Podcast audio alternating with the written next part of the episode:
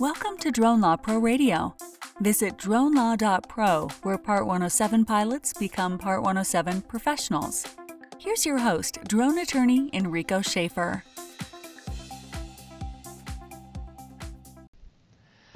Welcome to Drone Law Pro Radio. Today we are here with some folks from InterDrone, and as you all know, InterDrone is coming up September 5 through 7 at the Rio Hotel in Las Vegas. This 2018 event is promising to be bigger than ever. Today we are really excited because we've got Katie Flash and Michael Peel t- today from InterDrone, and we're going to talk a little bit about the upcoming conference. Katie is the content director, and Michael is the voice of the InterDrone podcast, and he's involved in marketing. And so, welcome to the show, you guys. Thank you. Nice to be talking to you.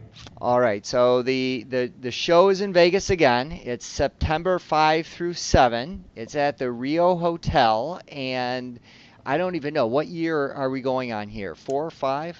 This is our fourth already. Fourth year for InterDrone. And for those of you who've been around as long as I have, you know that there have been a lot of conferences that have come and gone, but InterDrone stood out right at the beginning, and they have continued to differentiate themselves from the other conferences, many of which have already fallen by the wayside. So if you're a Part 107 pilot, you need to listen to this podcast and you need to get to InterDrone. There's still time to register. Um, Katie and, and Mike, you know, InterDrone really has become the gold standard for conferences in the drone space for Part 107 service providers, for Part 107 pilots, and for drone technology companies. What is the secret to InterDrone's success in this space? Um, I think it really is is that we've become the pilot's choice. Um, you know, we offer a program that really cannot be um, rivaled with any other show that's out there. Um, we have over 120 sessions between the keynotes, panels, workshops, and um, special events. Um, and you know, we tout ourselves as you know a, being a big top event. So not only are we catering to you know people that are maybe doing cinema and photo we also have sessions that are for mining aggregates and construction precision agriculture inspection both infrastructure and energy.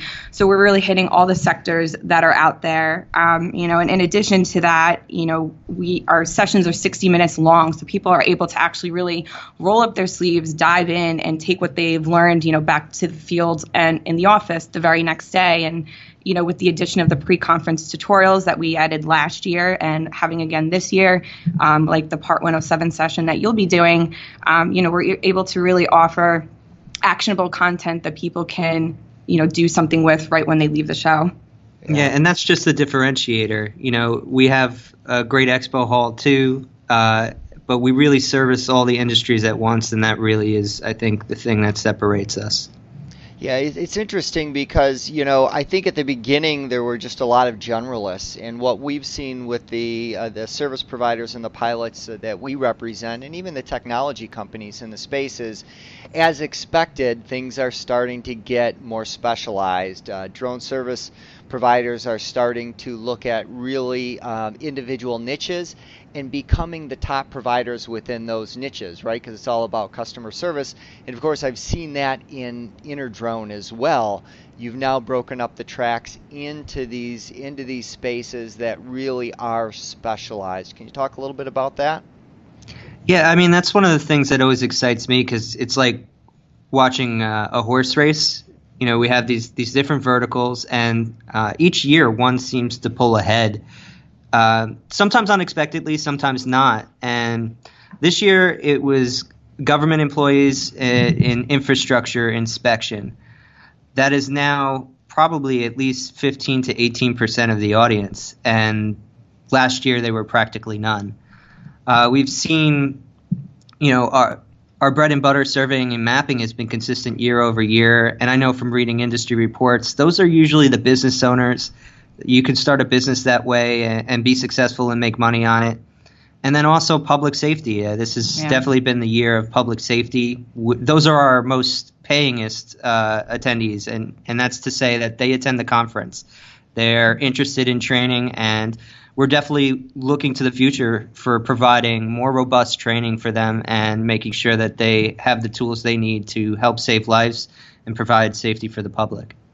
And the other thing, um, you know, it's worth mentioning, you know, in the early years of the show, you know, we had a lot of cinematographers, videographers um, that I think were maybe still trying to find their footing. You know, maybe they were doing wedding photography or videography. And I think a lot of those people have also transitioned into more professional areas such as real estate marketing or, you know, roof inspection or insurance and those types of fields.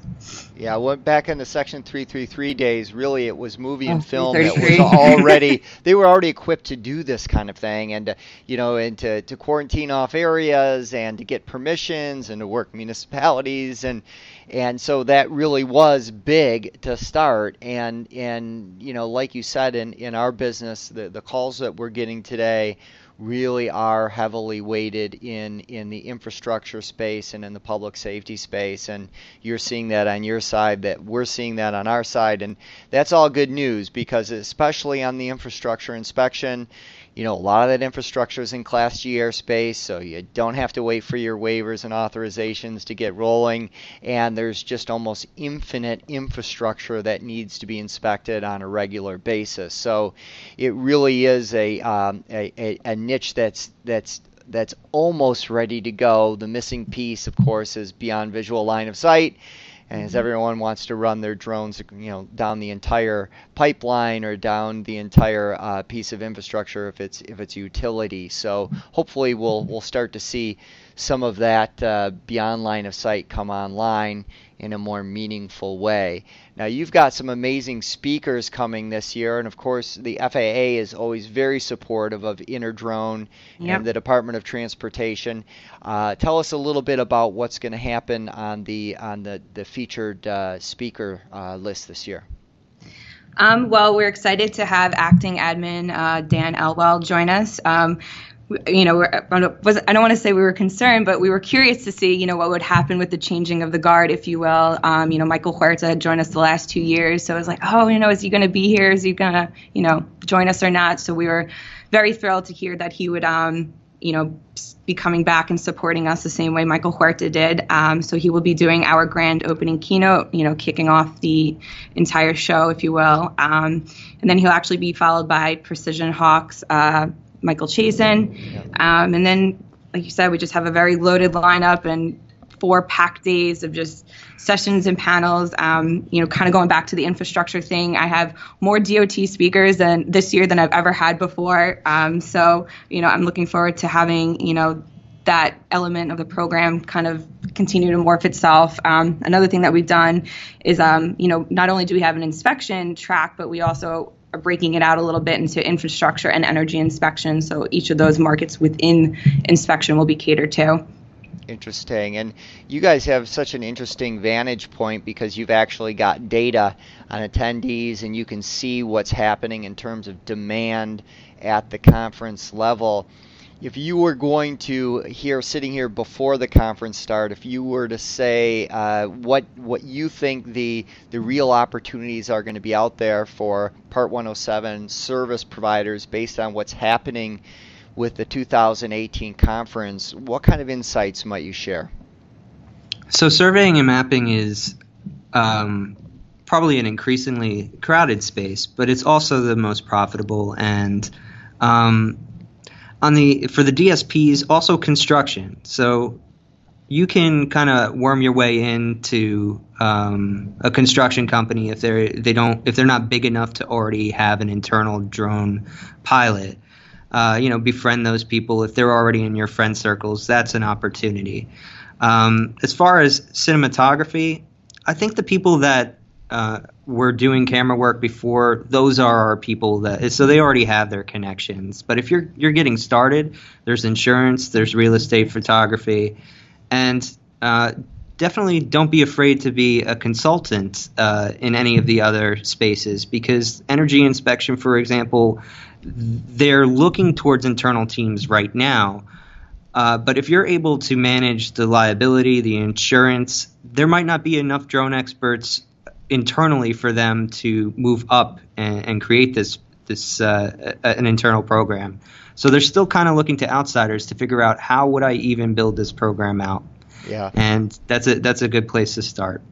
Yeah, we always tell our, our service providers look at as things continue to go into niches rather than cold calling on customers, you need to align yourself with someone who's already got a presence in the space that doesn't provide drone services. And you can attach those drone services to the customers they already have in their database, and it's a much easier uh, sale. And then, of course, that service provider might also bring expertise in terms of how to interpret uh, some of the data and how to turn it into actionable items. So it used to be that flying the drone and doing the post production work were were enough.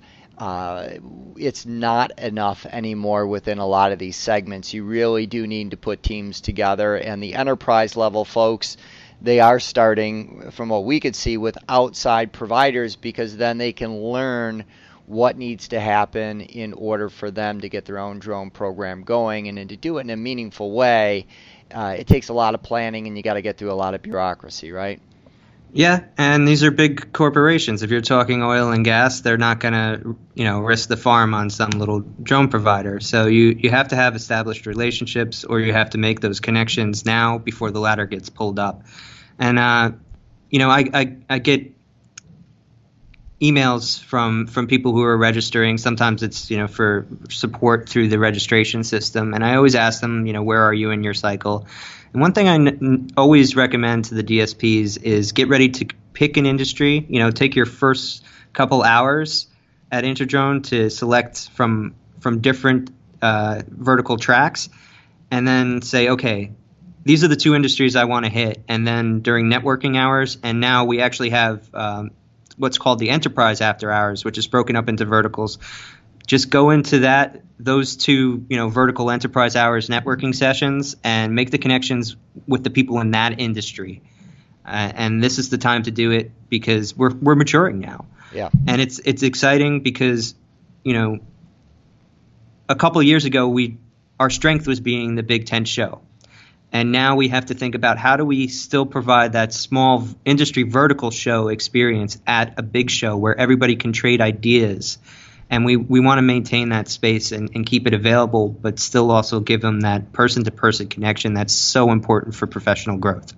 Yeah, it is. And you said something interesting, Michael, that I think is just so important, which is that you know, look at this is still an emerging market. Market demand still barely scratching the surface of what it will be in years to come. When instead of people having to go convince someone to use their drone services, the customers are looking for drone service providers because uh, because you know what, their competitors are starting to use drones and they're afraid they're going to be left behind, right? So uh, there's still plenty of room to get in. There's still plenty of room to build uh, a, a, service business based on top of, of, of SUAS and the market leaders of three years from now, maybe folks who aren't even in the space yet. So uh, there's still tremendous opportunity out there for these folks, and we're still in this learning phase where people have to get the expertise within these niches. They have to distinguish themselves, and then it's all about building a viable business, right? It's actually the nuts and bolts of customer service and professionalism that will allow you to, to deliver more for less yeah, you, you got to believe in it if you're going to make money off of it. And we're just here to give you something to believe in. Yep. Now you've been able to see a lot of a lot of changes, you know, from the conference level in the industry.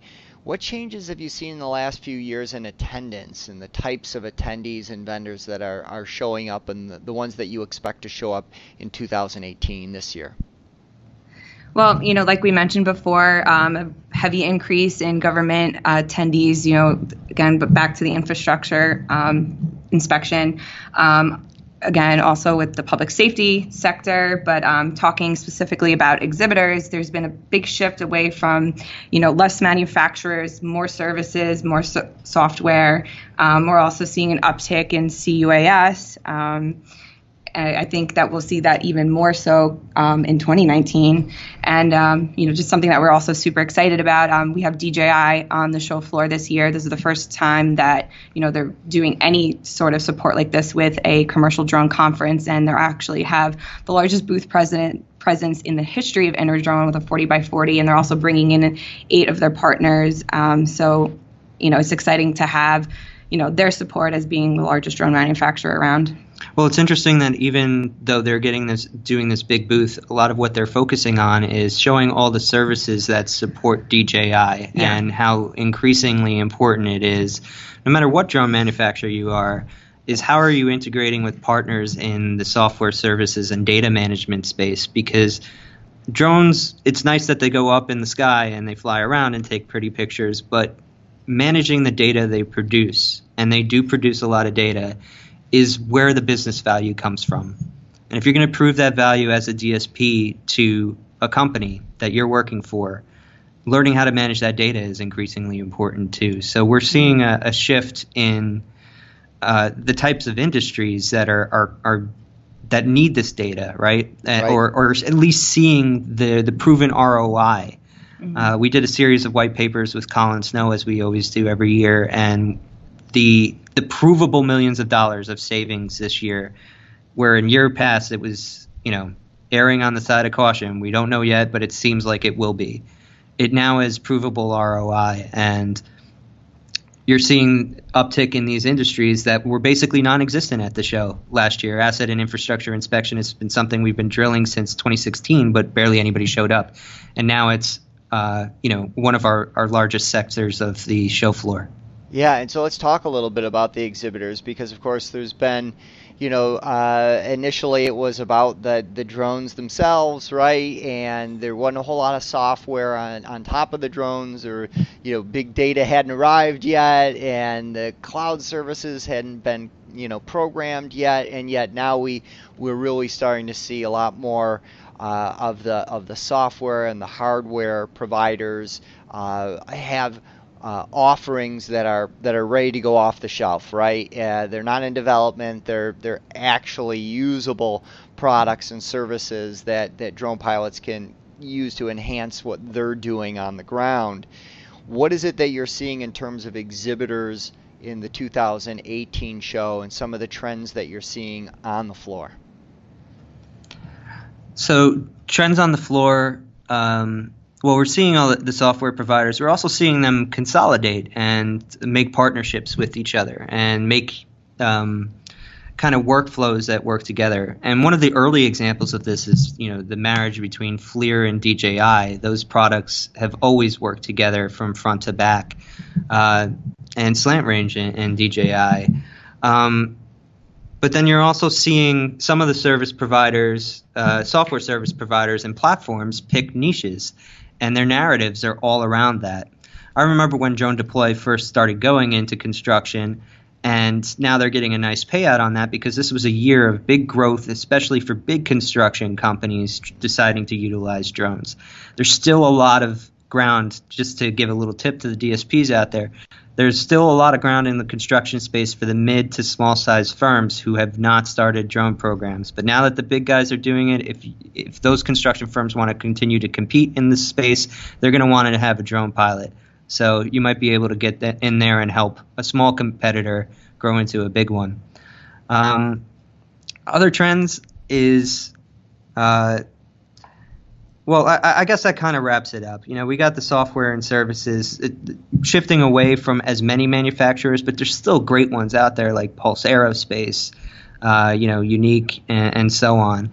Um, and it, it, another thing is the miniaturization of of drones, right? So the prosumer models are now approaching a smartphone size, right? And no matter what we talk about with big industrial use essentially still we're at the spot where because BVLOS hasn't take, taken off and fixed wing is is precarious until it does, that procurement is happening off the shelf, and these are small scale drones, and everybody's still testing them out with them. So you, you can build your your company off of a small drone, uh, but you should be looking towards that four to, to six thousand dollar drone future, and eventually ten to twenty thousand dollar drone future.